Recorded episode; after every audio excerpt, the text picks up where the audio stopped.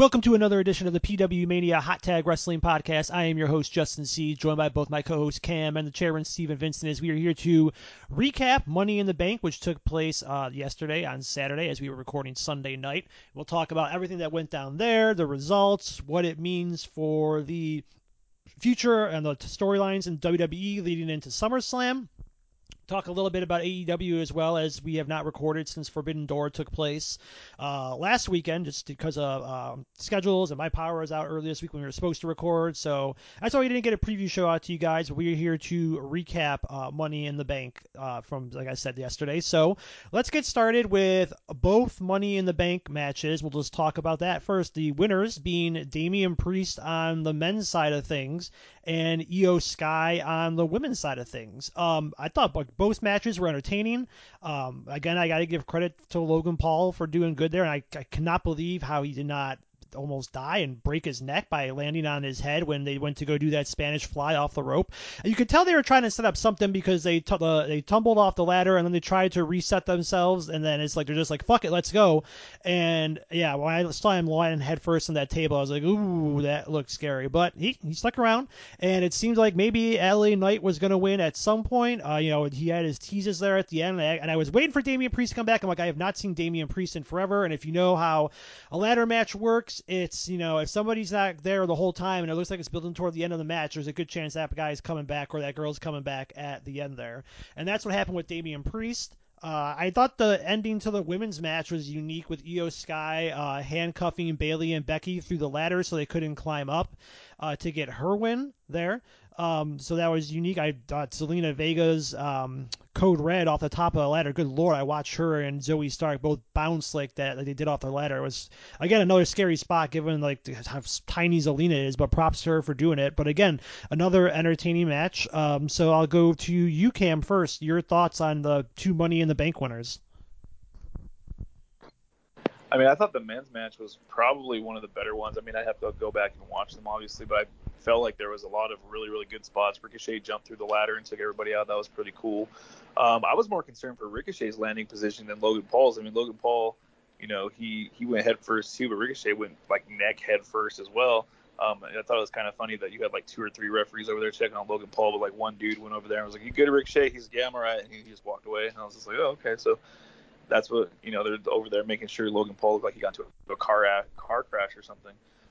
Uh, but I thought the match was was really well done. I crowd was super hot. I thought LA Knight was going to win it there at the end, but you know Damian Priest came and won, so you know you could tell Triple H definitely booked these shows or booked these winners compared to Vince because you had Damian Priest and Iyo Sky, some NXT proteges coming up and winning Money in the Bank. You know if it was Vince, it probably would have been Otis again, and you know like Charlotte Flair or something like that.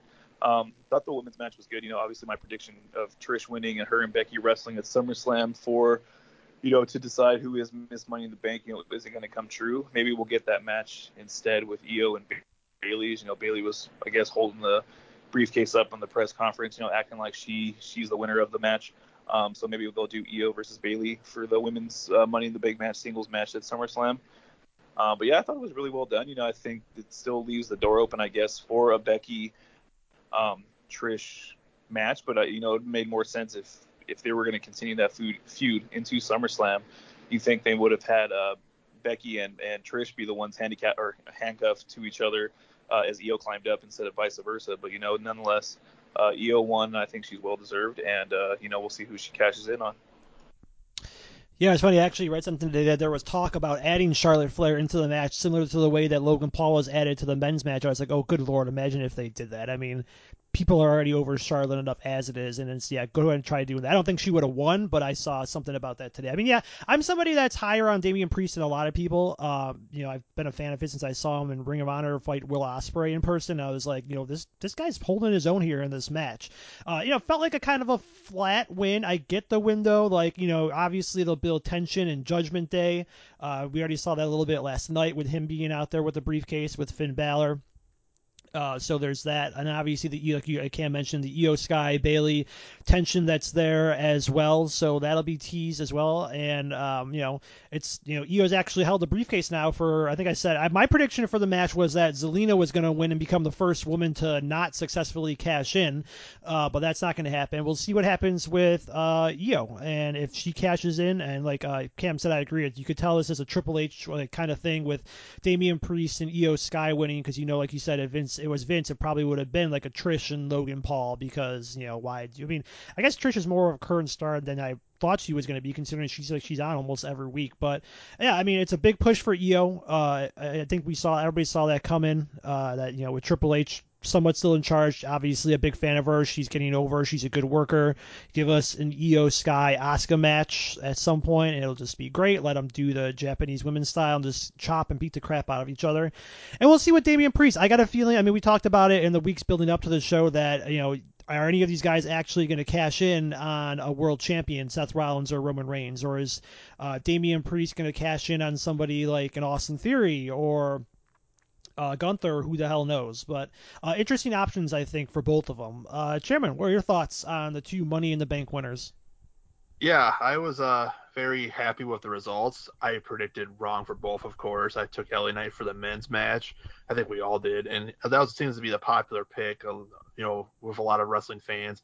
I see Damian Priest won. I was happy for Damian Priest. I like you, Justin. You know, I've been a fan of his, you know, since Punishment Martinez era and Ring of Honor, and you know, he was kind of like the guy I was thinking when he's coming to the ring. I'm like, you know, I wouldn't hate it if Priest won this, and then he did, and you know, all of a sudden people on the internet are all butthurt. They're like, oh, Triple H dropped the ball. I'm like, what do you mean he dropped the ball? I mean, and Knight's great and all. I mean, we all like him, we all picked him, but you know, Damian Priest is just as deserving. He had a great match, you know, at Backlash of you know that stupid Bad Bunny guy, and you know he's been killing it, you know, all year with his Judgment Day run. He was fantastic in NXT, and I mean, I'm a big fan of Damian Priest. You know, sure he's a little older, but whatever. You know, he's a great piece. You know, and Judgment Day, the briefcase in the Judgment Day family will be interesting to see, especially as there's tension with him and Finn. Um, obviously, we know Damian Priest has had his run-ins with Seth Rollins, you know, being part of the Judgment Day, so he might be the, you know, target for Señor Money in the Bank, you know. And as much as I hate Logan Paul, and I'm glad he didn't win, but I will say that Ricochet spot was insane, and that was kind of like the uh, holy shit moment of the night for me. And then, you know, obviously we Butch got his or Pete Dunne, I like to say still because that's his name. You know, had a hometown favorites. You know, they loved him. You know, and Santos and Shinsuke, they were there. You know, and they, they had their moments, but you know, nothing really exactly memorable. Still, Santos had a, some badass uh, attire when he came to the ring. And uh, congratulations to Iyo Sky. She will be the second longest briefcase holder to come Raw because I feel like every woman other than Carmella has to cash in that night. So maybe because there was no women's championship match, didn't give her the opportunity to do so. But uh, good for Iyo Sky for having the title for a briefcase for more than two days. Um, there's definitely gonna be some tension now with uh, you know damage control. Though Bayley might be in Judgment Day, depends who you ask. I mean, Samantha kind of botched that again. Um, but uh, you know, obviously Bayley tried to screw Iyo at one point in the match. So if uh, Iyo ends up rewatching the match by chance, sees that, you know, that might trigger something. But Bayley's going to be an interesting piece. I think those two are going to have a match at SummerSlam, maybe for the briefcase. I can definitely see that. I like Cam. I picked Trish as well. I definitely agree with Cam, thinking the Trish Stratus would win the briefcase, and then her and Becky would fight SummerSlam, possibly for the briefcase. Obviously, that's off the table. But um, Trish being in that match definitely was a you know, definitely something that could have won it. Definitely could have gave herself another title reign. We we kind of talked about how the women's division, other than Rhea's been killing it, but like Asuka, is she to be someone that could be a champ long term that would, you know, gauge interest like Rhea, or is she just gonna be kind of flat? And then you have someone like Trish Stratus, who known by pretty much anyone as a wrestling fan, to cash in. But obviously, Iyo's the chosen one to hold the briefcase right now, and we'll definitely see where that goes. And I also want to shout out for Zelina Vega, who absolutely killed it in that match. You know, she's had some big matches the last couple of Premium Live events. You know, I hope she gets um, some breakout attention here. Hope she gets some bigger moments. You know, and hopefully, you know, we get a new star in the making there with Zelina Vega. Yeah, like you said, we have Carmella who uh, had the longest. You had Alexa Bliss who cashed in the same night, Bayley the same night. Asuka was technically the next night, but of course that was because you know Becky was pregnant, so was I guess you want to count that as a cash in, but she actually won the title. Uh, yeah, I always forget about Nikki Ash, and she won it the next night on Raw, and Liv did it last year on the same night. So yeah, good for Iyo having the title for or having that briefcase for that long. Um, we talked about LA Knight uh, you know, obviously we've talked about we're big fans of the show. He's pretty much this is the LA Knight podcast. We like to joke around and say all the time now what do you think? I mean, he's, he's clear he's over. You know, the London crowd, non-London crowd, doesn't matter where he goes. This guy is getting pops. His he's charismatic. He's great on the mic. He owned Logan Paul this past Friday on SmackDown. Um, you know, I know he's a little older, and that was, you know, if you saw there was an LA Knight interview where they were like, you know, well, he's in his 40s, we can't push him. It's just like, okay, well, if he was Goldberg, you know, you could come back and do a match. But I, yes, I know Goldberg has a bigger star power than LA Knight, but uh, you know, he just got to the WWE a little bit too late in his career, but he's maybe the most over guy on either show now at this point. I mean, Cody and Roman, obviously, but you know, after that, I don't know. But he's on SmackDown. Uh, you know, we don't know what's next. If you had to pick a path, I'll go to you, Cam, first with this question. What do you think should be next for LA Knight uh, in the WWE?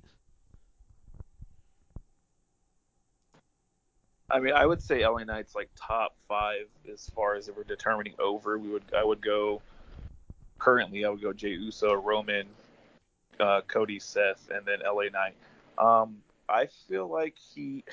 See, the thing about him winning, I mean, then you got to set up something marquee, super over him and Logan Paul one on one at SummerSlam would be nice. You know, maybe they'll do end up doing a best of three because I have a feeling if they do that match, that Logan Paul, who really doesn't have any singles wins or you know doesn't didn't win Money in the Bank, didn't beat Cena, didn't beat Seth Rollins, so he's what one and four, two and five, something like that in his WWE career.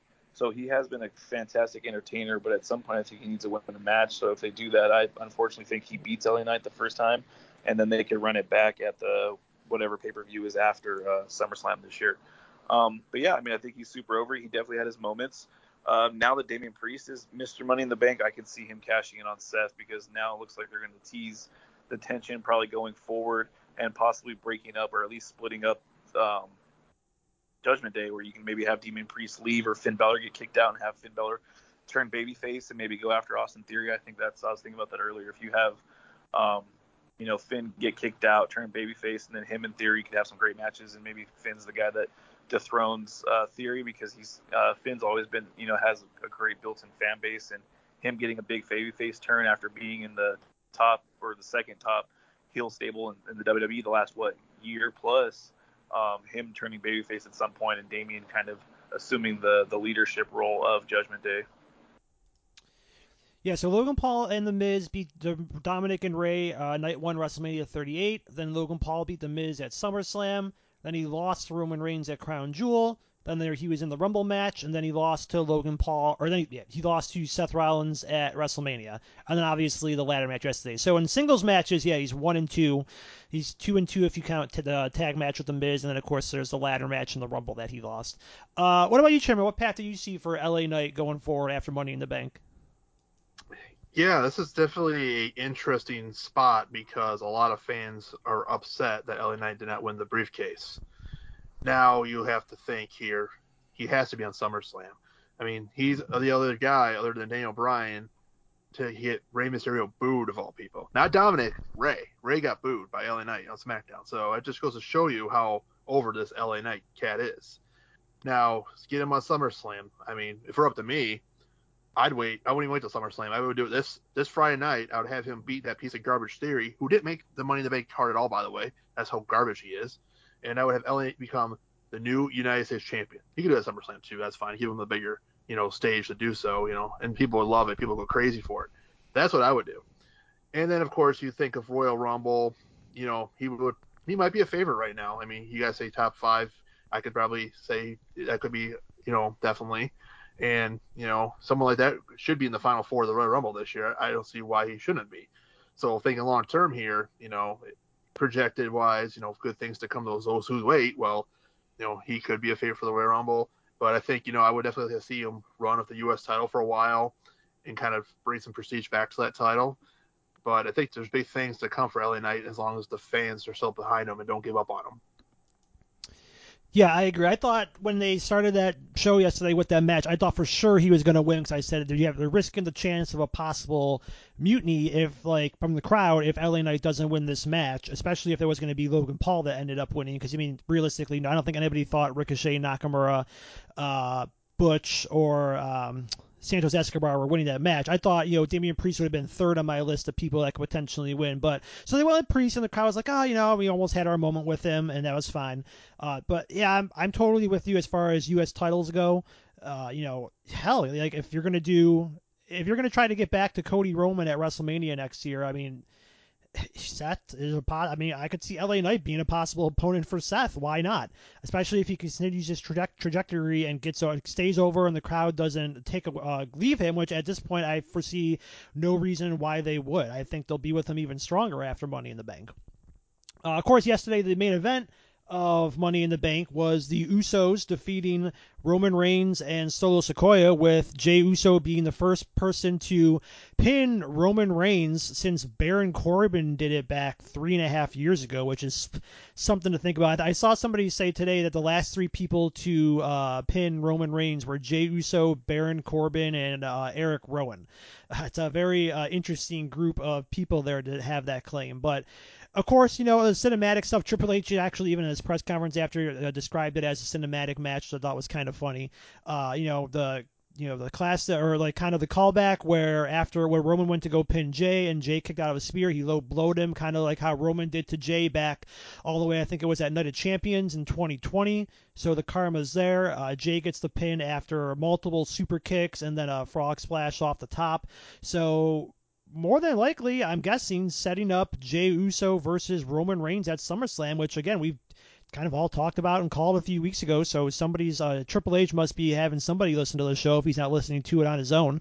Uh, so somebody saw that and said, "Hey, we should do that for SummerSlam." Like we said, there really was no other opponent for you know Roman Reigns that stuck out to us at SummerSlam. I mean, Cody's on Raw.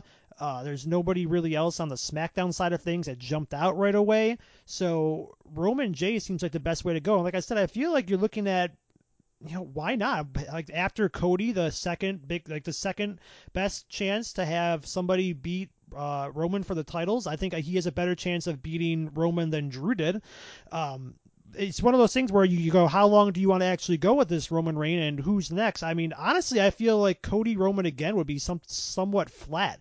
I mean, I think the crowd would still be into it, but I don't know if they would want to see it a second time. But uh, great match. Uh, I thought um, the uh, British crowd calling Roman a tribal wanker was pretty funny. Um, you know, Roman played it off really well too, but you know, just continues to be the best storyline in WWE in ages. Uh, so I'll go to you, Chairman, first this time. What are your thoughts on this? Yeah, you know, this is a big story, probably the best story when this gets the last match. You know, sometimes you're going to have a world championship match close the show. Sometimes you're going to have the Money in the Bank briefcase matches close it, but more often than not, you know, usually you're gonna have something big on the line here, and having the Usos versus Roman and Solo just shows you how big this match was, and having Jey pin Roman, which I did not see coming. I was very surprised by that. That just tells me, a, they're setting up SummerSlam like you said, Justin, and b, this is why this match closed the show. This was the big holy shit, send everybody home happy moment. Like Roman did everything he could. He freaking took both the Usos down and stacked them up and tried that pin from WrestleMania a couple years ago with Daniel Bryan and Edge, and then they kicked out. And then like, you know, the finish was wild. It was on fire. Like there, there was, there was some passion there. I mean, this is this is awesome, and you know, I'm really excited to see, you know, how we get to main event Jey versus Roman at SummerSlam. Like, do they take out Jimmy, so he's out of the equation before SummerSlam. My vote says probably, but maybe he's still there to kind of nullify Solo. You know, there's a lot of ways they can go here, and I really agree that this is pretty much the only match you can do for SummerSlam for Roman because SmackDown doesn't exactly have the strongest roster outside of you know the few guys we've talked about already. I mean, Cody's obviously on Raw, and Sami Zayn chapter's long gone. That's over. I mean, what do you do? Have Randy Orton come back out of nowhere? I don't think he's been on the long list of the tribal chief, but I think the story right now doesn't fit him in there. I don't think it fits anybody in there. I mean, I think Jey's definitely the match you got to do. Now, is it Jey's time to take him out? Hard to say. We'll talk about that more in a couple weeks. But you know, being that Baron Corbin was the last person to pin Roman, hopefully Jey doesn't go down the Baron Corbin path of you know becoming a king, losing your crown, dumping dog food on people, and then going broke, and then becoming Happy Jey Uso for a while, and you know he get Riddick Moss back, and it'd be just really weird, and awkward, and hopefully it doesn't happen that way, and then Jey can go back to being the lone wolf. I don't know, it'd be weird, but uh, Jey's definitely the guy. He's definitely over. The question is, does he defeat Roman Reigns? If I were to say right now, I don't see it because they want to rush this reign as long as they can. I think they're trying to go for Bruno shit here, but uh, this would obviously be the moment to do it is to have Jey take Roman out. I think he's best best choice right now. Yeah, and he's definitely over. It's weird to see, you know, him going from a tag team guy to this, but we've seen the Usos rising. We can go all the way back to before the Bloodline when they kind of changed up their whole gimmick and have it what it is like today. Where they were, it's got, they came back, they dumped the paint, all the tribal dancing, and just kind of came back as like, you know, badass guys. Everybody loved them, and to see where they've gotten, it's great for both Jimmy and Jey. I know they've gone through like their own troubles in the past with DUIs and whatnot, but you know, to see them hopefully maybe have their life back on track and be able to do this and have Jey main event the third biggest pay per view of the year. Uh, is going to be great for him and obviously for the whole Roman Anoa'i family. Uh, what are your thoughts, Cam, on uh, the the main event for Money in the Bank? I mean, going back to the Usos and Sami Kevin Owens match, and you know the recent memory matches. I mean, you got to talk about at least early match or this middle of the year now uh, a match of the year candidate. I thought it was very well done, very well put together. When Roman hit the the second the spear on Jey the second time, okay, I thought for sure that was it. I mean, it was really well done. I thought Solo did a great job. Paul did a great job, of course. Um, I mean, at this point, this is this is the match, and I mean, this might be the moment. And I was thinking about this earlier too, that if we're ever gonna get to a Rock Roman match where they don't need the title, and it could headline one of the nights at WrestleMania, I mean, Roman losing the belt to Jey Uso at SummerSlam, taking some time off, and possibly even winning the Royal Rumble instead of going after a title, calling out The Rock for some reason or something, and just to have Roman come back just completely pissed and run through a couple of guys, and then really eventually at some point, if we are going to get Roman versus The Rock, uh, this might be the best route if Roman's completely pissed off and Rock can come back and say you're never the head of the table. He can support Jey Uso as he has a title reign and you know, onward and upward.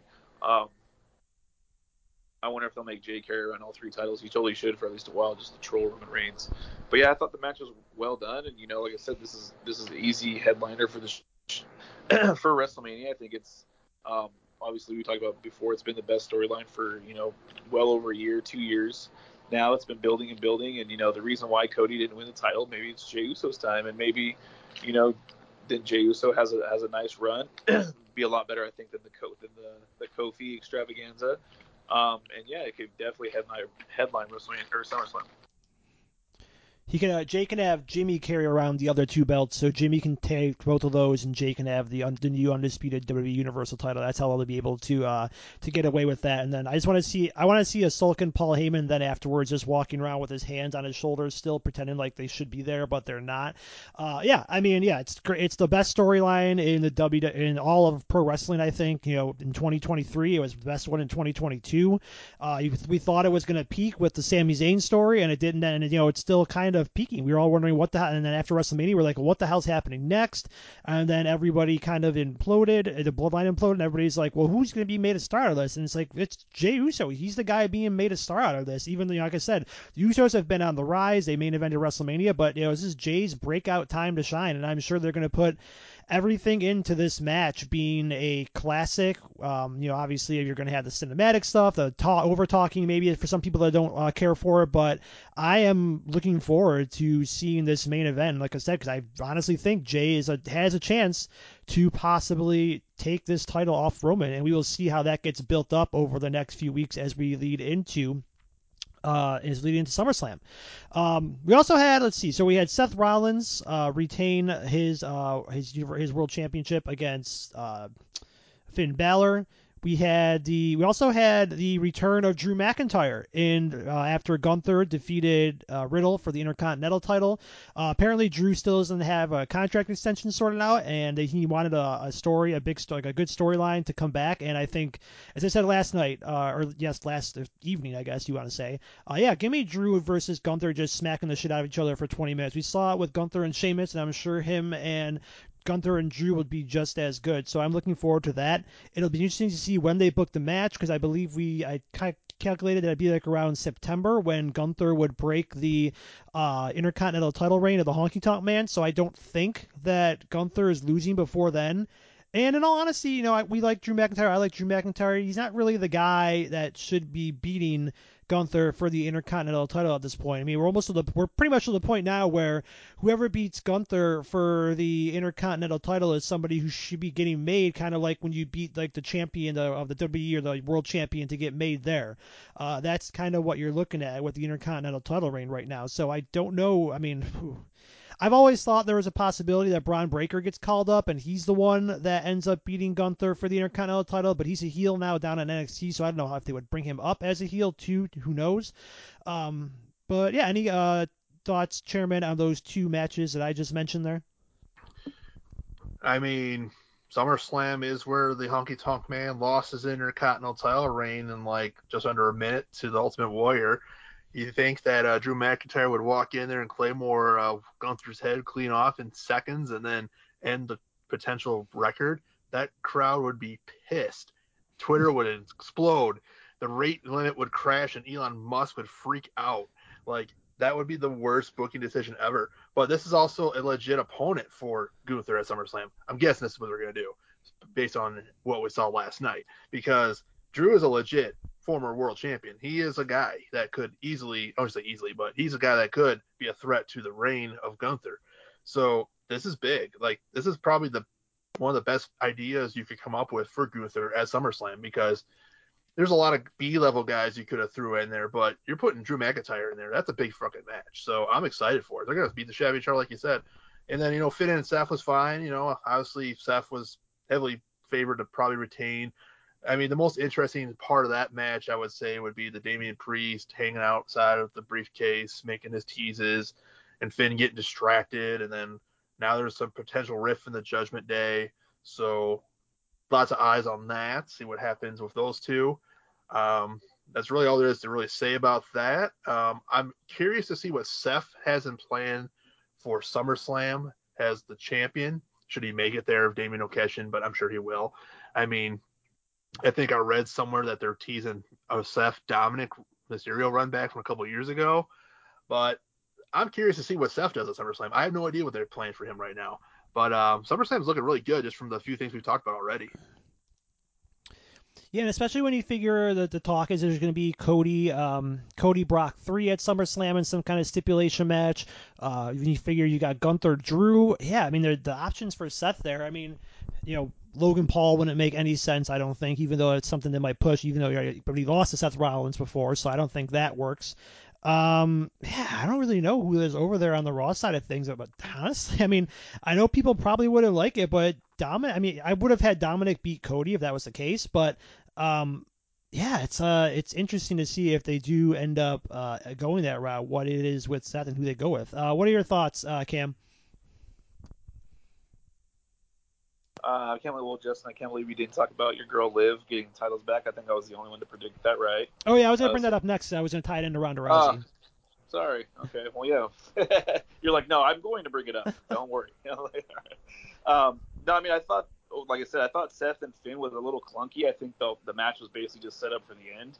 Uh, they kind of just got there. I wasn't really like too thrilled. I thought it was gonna be the the best pure wrestling match of the night, I guess you would say, because the Money in the Bank matches are are big spots, and Roman and the Usos was definitely going to be all um, store a lot of storytelling. There was some really good moves, and I you know Solo looked like a star, but you know I thought this was going to be the best pure wrestling match, and it kind of fell short for me as far as wrestling goes. I felt like it was just being set up for the finish, um, so they can taint they can start to tease the tension in the bloodline. Finn can blame Damian blah blah blah, and then at some point they probably kick Finn out, and you, you know you kind of cut the fat of Judgment Day and go down to four or go down to three members, and Damian be the be the leader of it, and you know Dominik just be kind of just be Mama's little boy, and um, just run like that and have Finn turn babyface. Um, as far as Gunther and Sheamus, I mean, I think it's going to be fantastic. I feel like I don't know, like there is, I guess, if if Drew hasn't signed a new deal, if she signs a new deal by SummerSlam or something, you hear something about a new deal, I could see them definitely doing it and beginning the push to have Gunther start moving up the card, especially you know if you have uh, Gunther, you know, uh, or if Jey beats Gunther, you know, that I think that's a solid first first challenger. If you know Roman takes time off, is Jey Uso versus Gunther for the the world title, which I think would be fantastic, or the Universal title, or whatever, whichever belt Roman's carrying around that he's going to lose. Who knows? At this point, maybe he'll just try to pull a fast one and be like, okay, I'll give Jey Uso this belt, but I'm keeping the other two belts, and then I'll have to have a whole thing with Adam Pearce, and it'll be hilarious. Um, but yeah, I mean, I think I don't know if, if Drew signs a, a, deal, I can see him beating Gunther. I think it'll get a, a huge pop. Um, again, the way Imperium's kind of booked, they like you know they lost a six man. I know it's just a house show, but they lost a six man tag to I can't even remember it. I'm like, Gunther should not be taking the loss in this match. He should be coming out ahead, beating whoever it was. I can't even remember. But they don't really treat the group great. I mean, Gunther gets his moments. He is the IC champion, but I wish they were a little bit more dominant. So I could see Sheamus coming back with a big bang and kind of freshening up the IC title scene, and Gunther can move up the card. Yes, and then the only other matches, like we said, the uh, we talked about. Uh, Cam said Liv and Raquel retaining. Uh, I guess Cody Dominik happened too, but there's really nothing too much to that match. Uh, but Liv Raquel getting the women's tag titles back from Shayna Baszler and Ronda Rousey after almost out of nowhere, actually not almost, definitely out of nowhere, Shayna Baszler turned on Ronda Rousey. Um, you know, I don't think anybody saw that coming. Apparently, this was the plan the whole time, and Ronda Rousey's contract is coming up soon, and she has a hard out date that she is going to do. Because apparently, Ronda Rousey is going to be finishing up. It looks like uh, in the WWE, and uh, kind of surprising. I mean, I thought for sure that she would have stuck around a little bit longer, but I mean, I think her star, her luster, pretty much fell off when she came back and uh, last year at the Rumble, and everybody's just kind of like, oh, you know, her again, and then she kind of floundered around, like floated around, you know, then she gets into the tag title scene.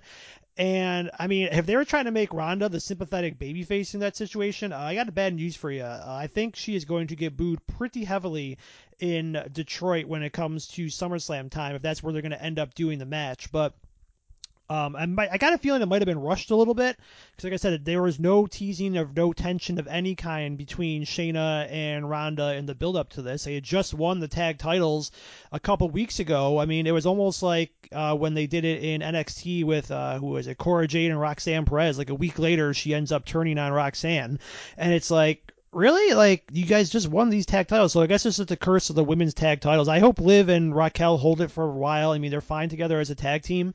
I'd like to see the brain have a little bit, uh, like somebody having a long reign with these tag titles.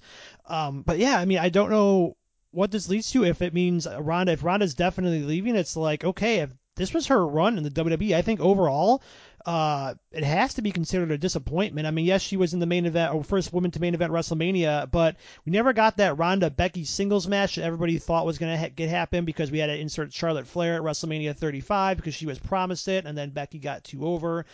And then we didn't get Becky Ronda at WrestleMania. I believe it was supposed to be this past year when everybody thought it's something that could happen, and you know they one of them, Becky, Ronda, whoever you want to believe, shot it down. But I definitely think her star power is definitely down from when she first started. And I would have to honestly consider her WWE run a pretty big disappointment. Uh, I know uh, a hard out date for Ronda Rousey leaving the WWE just has to bring joy to your face, Chairman. Oh, absolutely. This is great. Good riddance. but um, let's talk about first how garbage those women tag team titles are because what are we doing here? You had a great tag team with Abaddon and Alba Fyre, and you have them lose their titles in a unification match to a team that broke up literally days later. That does not make sense. I mean, I transitional champions fine, but what are we going to make these women tag titles mean something? I feel like the reigns are whatever, they're forgettable, they don't even get booked half the time. I mean, I'm happy for Liv and Raquel, they're fantastic and I really wish I would have predicted them, but I thought they were going to kind of save that moment for SummerSlam. But now it looks like Shayna and Ronnie are probably going to fight at SummerSlam, and Shayna's going to get the biggest pop of the night because, like you said, Justin, Ronnie's hot and stinking pile of garbage. No one's gonna miss her. You can try to make her sympathetic, but she's the worst. Like she is the worst. Good riddance. She's taken spots from people back when she first came in. She had women's championship reigns. It was terrible. I hate celebrities and wrestling. Um, good riddance. Good, go back to UFC. You won't be missed. And then, you know, I'm excited for Liv and Raquel.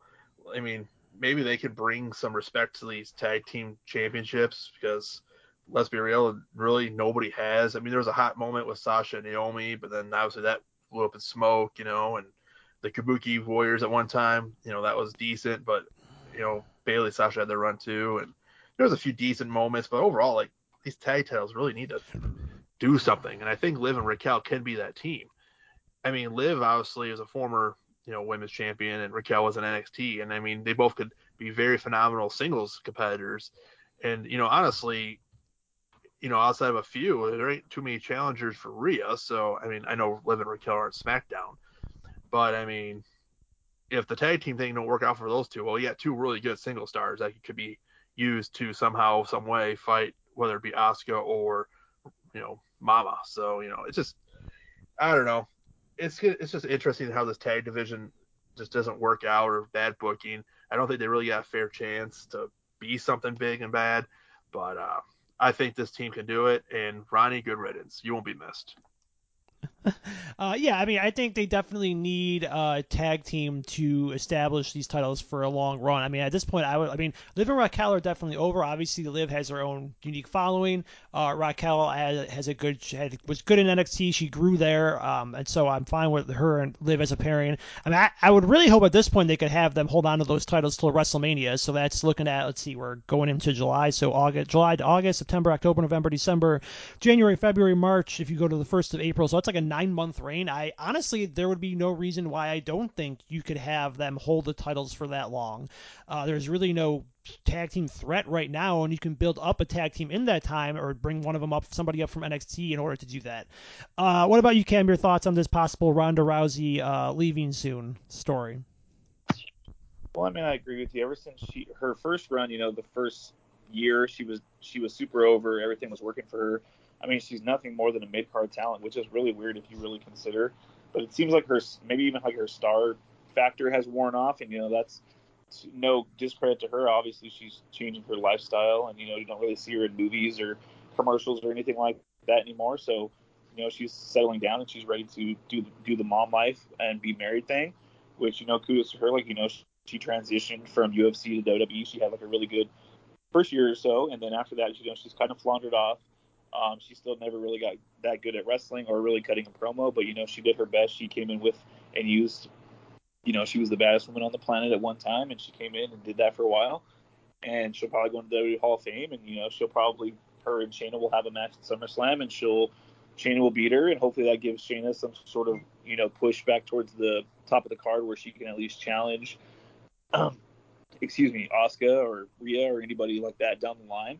Um, but yeah, it is what it is. You know, as far as the women's tag team division goes, you know, Raquel and Raquel and Liv are kind of it right now. You kind of look around, you're like, okay, they could throw some makeshift teams together like they always do, but there's nothing really that strong, and then maybe they should try to focus on that going forward, or maybe you can even have Trish and Zoey Stark face her, face them, maybe you know down the line at least to get like a notoriety um, person in the ma- match. You know, make it seem like it's more than what the WWE's treated it since its inception. One last thing that took place at Money in the Bank that wasn't an actual match was the surprise return of John Cena, where nobody had a whiff of anything about him showing up anywhere at all. And he comes out and he teases the idea of WrestleMania possibly coming to London. And then he gets interrupted by Grayson Waller, which I liked. I'm a Grayson Waller fan. He was one again one of the things I would go out like him and like Carmelo Hayes, if they were on NXT, I'd go out and try to see what they were doing because I think they both have bright futures. Um, the funny thing is, you see them teasing about WrestleMania, and it, it makes me think if they're only wanting to do WrestleMania because they know that AEW's at however many people they are for their All In show uh, coming up in August in Wembley. And they're like, well, fuck them. We have to go out and do a bigger gate for WrestleMania with a bigger attendance because we're not letting any company uh, beat us in something like that, which I find obviously petty, but I also find hilarious that people care enough to like like you know the, AEW hardcore die die hard you know diehards like ripping on WWE for it. I'm like like who gives a shit? This is the kind of, this is the fun stuff that I like. Like they're WWE is so petty doing this that they're like oh no nope us like Vince is like walking around in the office like damn it, pal, we need to do 80,000. And they'll announce 100,000, though. From what I read, is that April is really rainy in, in England, the London area. So uh, I don't know if they actually be able to do something like that outdoors. But uh, do you think so? Do you think that's why they're doing this, Cam, and why they might be doing it? Because I feel like they wouldn't announce, even tease a London WrestleMania if they didn't actually have plans for a London WrestleMania. Uh, I mean, when when Cena came out and started talking about it, I immediately laughed and texted my buddy um, that Triple H and Vince and Bruce and, and Nick Khan got together and were like, oh yeah, Tony Khan, you think you're so cool running Wembley? We'll run Wembley two nights in a row and sell it out. That was direct a direct shot. I mean, maybe they had some sort of idea, but they could easily sell out Wembley, announce it for the next year, you know, the next month or so. Like not this WrestleMania, but the following one's going to be at Wembley Stadium two nights and they'll sell it out or get close to it, and they'll sell more tickets than AEW. And Tony Khan will be pissed because he's he's a Londonite because he represents Fulham, um, you know. So he will probably probably pissed off as soon as he saw it, and probably gonna definitely gonna try to bring Goldberg in for a Goldberg versus fucking I don't know Luchasaurus match or something stupid that'll be horrible, and then AEW fans will be conflicted because they'll have to love Goldberg because he's on the AEW screen. Um, but yeah, I thought it was hilarious. You know, maybe they'll do Waller and Cena at some point. You know, I could see that. You know, Cena worked with Theory. I could see Cena working with Grayson Waller maybe at this year's WrestleMania, maybe even SummerSlam. Hell, who knows? Cena Cena likes to play ball. You know, one day Dwayne has to play ball, but Cena will play ball from time to time, and you know he can wrestle wrestle Grayson Waller, and that'll be cool. But yeah, they definitely could easily do it. They haven't ran one over there in a while. People have talked about it. They could do the same amount start time, like 12, 1 o'clock, you know, Pacific, 4 o'clock on the East Coast, which is totally fine for everyone on the East Coast. Um, and they could easily sell it out. You know, those people went fucking nuts when Cena said that WrestleMania was coming or might come to, to England, and those people went nuts. Uh, so yeah, I could definitely see it happening. Yeah, maybe I could get up there at WrestleMania. I know Newcastle's on the complete opposite side of the country. Go to a Newcastle game and go down for Mania. That would be uh that'd be fun for me. Uh, but yeah, I mean it's Cena's always energetic. It's good. Like he, he feeds off the crowd now. It, it's great that kind of appearance that he gets. Um, you know, talking to Stu, the camera guy. Thankfully he at least kept his hat on this time, so he didn't see the giant bald spot on the back of his head, which wasn't there obviously when I saw Fast 10 last weekend. Uh, but what about you, Chairman? Uh, your thoughts on that announcement for? Possible London Mania. Yeah, that was wild to see Cena there because he was kind of totally off the radar. Like, you know, you heard, well, Randy Orton might be back or Brock Lesnar might attack Cody. And then, you know, there was some Drew talk too. And Drew did show up, but it was pretty well under wraps, especially the Cena one. So someone's finally uh, not feeding the dirt sheet boys uh, what they want to hear. So good. Keep secrets. I like secrets. Secrets are fun. Make wrestling more fun. Um, you know, John was there and Grayson Waller, he kind of did his thing. And honestly, I really not too familiar with his work. Don't watch a whole lot of NXT he was there. And, you know, he kind of gave me a Miz ripoff vibe when I saw him on SmackDown a few weeks ago. I'm like, okay, you know, he went toe to toe with John Cena in the promo department, and I think this is a program that has potential. You know, if John's calendar is open to it, you know, whether it be SummerSlam or Mania next year, you know, we can do John Cena versus Grayson Waller. Why the hell not? I think it'd be a lot better for you know Grayson Waller's career. I mean, long as you know he don't get buried alive like Theory did by Cena. That was hilarious, by the way. But um, the Mania thing at London, I mean, crowd ate it up, sure. Triple H was kind of uh dodging the questions in the presser though. He's like, hey, you know, a lot of logistics and stuff, you know. So I mean, it, it would definitely do well if he did it, sure. I mean, but I mean, what city doesn't want to have WrestleMania? I mean, every city wants WrestleMania, even though WWE's kind of zoned in on the certain few places they go. You know, Florida, Texas, Cali, New Orleans. You know, sometimes they'll hit New York, but you know, we'll see what happens if they decide to take it international. I mean, I'm sure Canada will want a WrestleMania too. It's been forever since they've had one. I mean, I mean, who knows? Maybe they'll go to Australia like uh, Grayson Waller wants, but I think the start time would be very bad for Americans. So I don't think that's ever going to happen. But I'm not. You know, I'm going to say, you know, with having this uh, Money in the Bank show in England, you know, it's kind of nice, you know, watching it on a Saturday afternoon and then having your whole Saturday night freed up to do whatever instead of like falling asleep. So I'm like, you know what? Maybe it won't be the worst idea in the world if we have these events on stateside just start, you know, at you know, two in the afternoon, three in the afternoon, and you know, obviously it's better for the some international fans because like the London folks, you know, they're up till like freaking what three three in the morning. Yeah, they'll be done earlier. So I mean, maybe it's not such a bad idea. I don't know. We'll see what happens, but we know it's in Philly at 440, 41. I don't know. I haven't heard anything yet, but I don't know. We'll see. I feel I feel like I heard talk about maybe Minneapolis getting either 41 or 42, and I know there was talk that once Nashville builds their new football stadium, they might be able to uh, to get it. Hey, uh, the Bills are building a new football stadium, and it's supposed to open in 2026, but it doesn't have a roof on it, so I don't think you can do an April WrestleMania in Buffalo where it could be it could be 70, but it also could be 20 with snow. So I don't think I'm going to be able to have that uh, opportunity to see it 10 minutes from my house.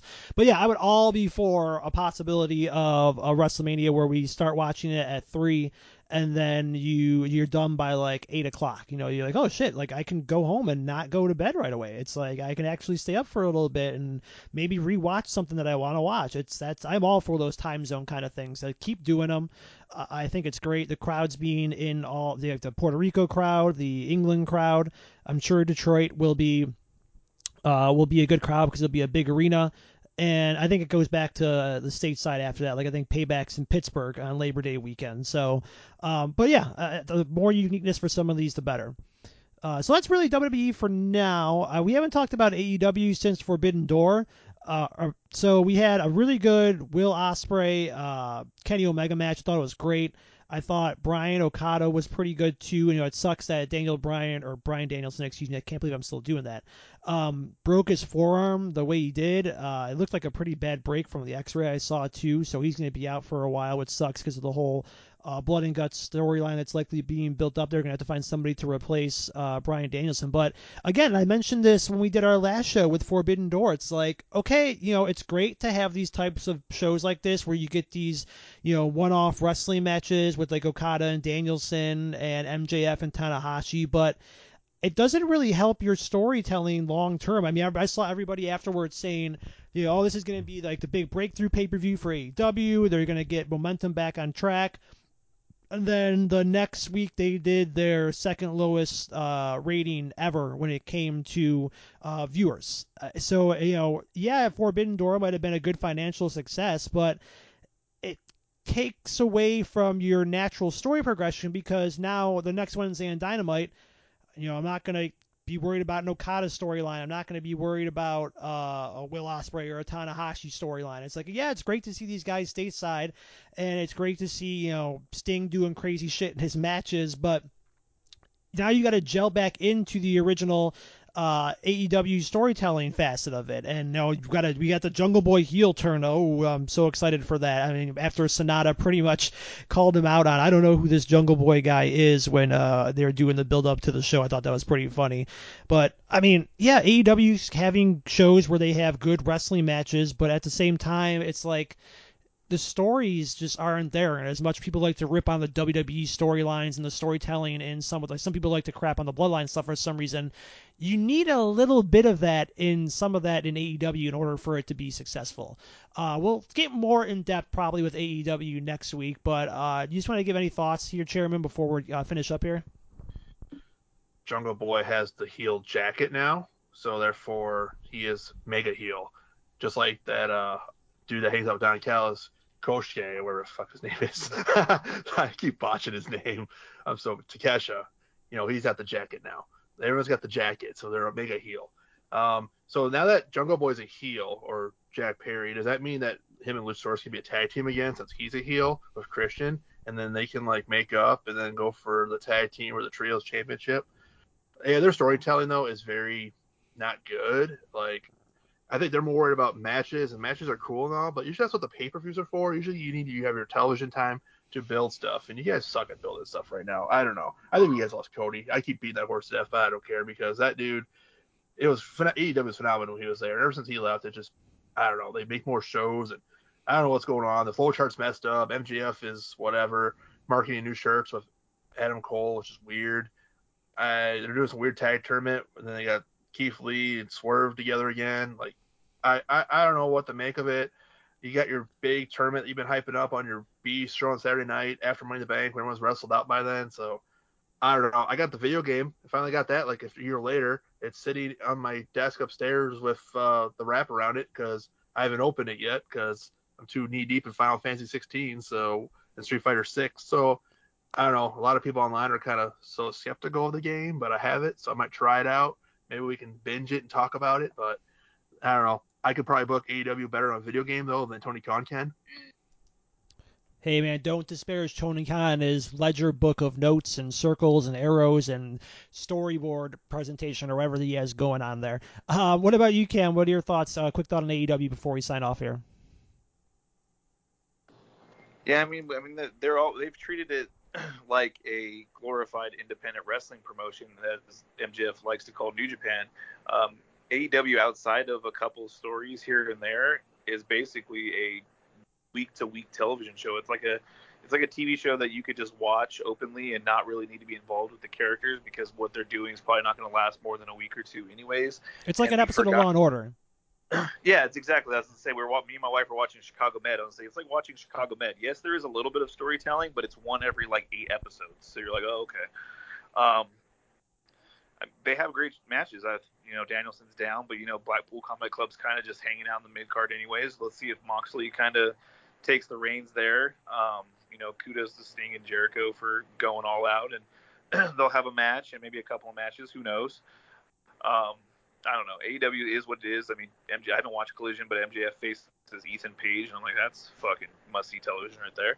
Um, I don't know, and, and I guess I made the joke about you know WWE when Cena came out and said that, and you know it was WWE's way of saying you know like all right, you know we're we're watching you guys, like let's see what let's see what you got because you know Triple H wants to probably compete. You know, su- subtly he wants to compete and have great matches and great shows. And you know, there's the rumor now that their quote unquote hiring freeze, excuse me, their hiring freeze is over. So Triple H apparently met with some people over Europe, overseas when they were in London. Who knows who it was?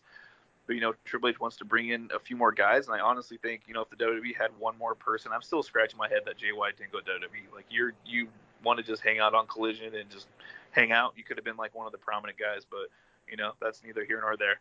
You get to say whatever you want in your promos, man. Um, but yeah, I don't know. They're we'll see what happens going forward. They don't really have much interest from me. You know, even the MJF stuff starting to die down. Yeah, and like I said, we'll get more into AEW next week. Uh, we'll get another Dynamite in in us, and we'll see the start of some of the Owen Hart tournament stuff, and we'll get some more. Uh, like I said, another Dynamite. We'll talk a little bit more. Maybe maybe CM Punk will do something I can't. Maybe we'll find out that Triple H talked to like Pac or something over in, in England, because I'm pretty sure I saw a picture of him and I want to say it was Finn Balor working out together. So who knows? But that'll be next week. So for my co-host Cam and the chairman Steven Vincent, I am Justin C signing off. Uh, for our Americans, hope you guys all have have a good 4th of July, and we will talk to you next week.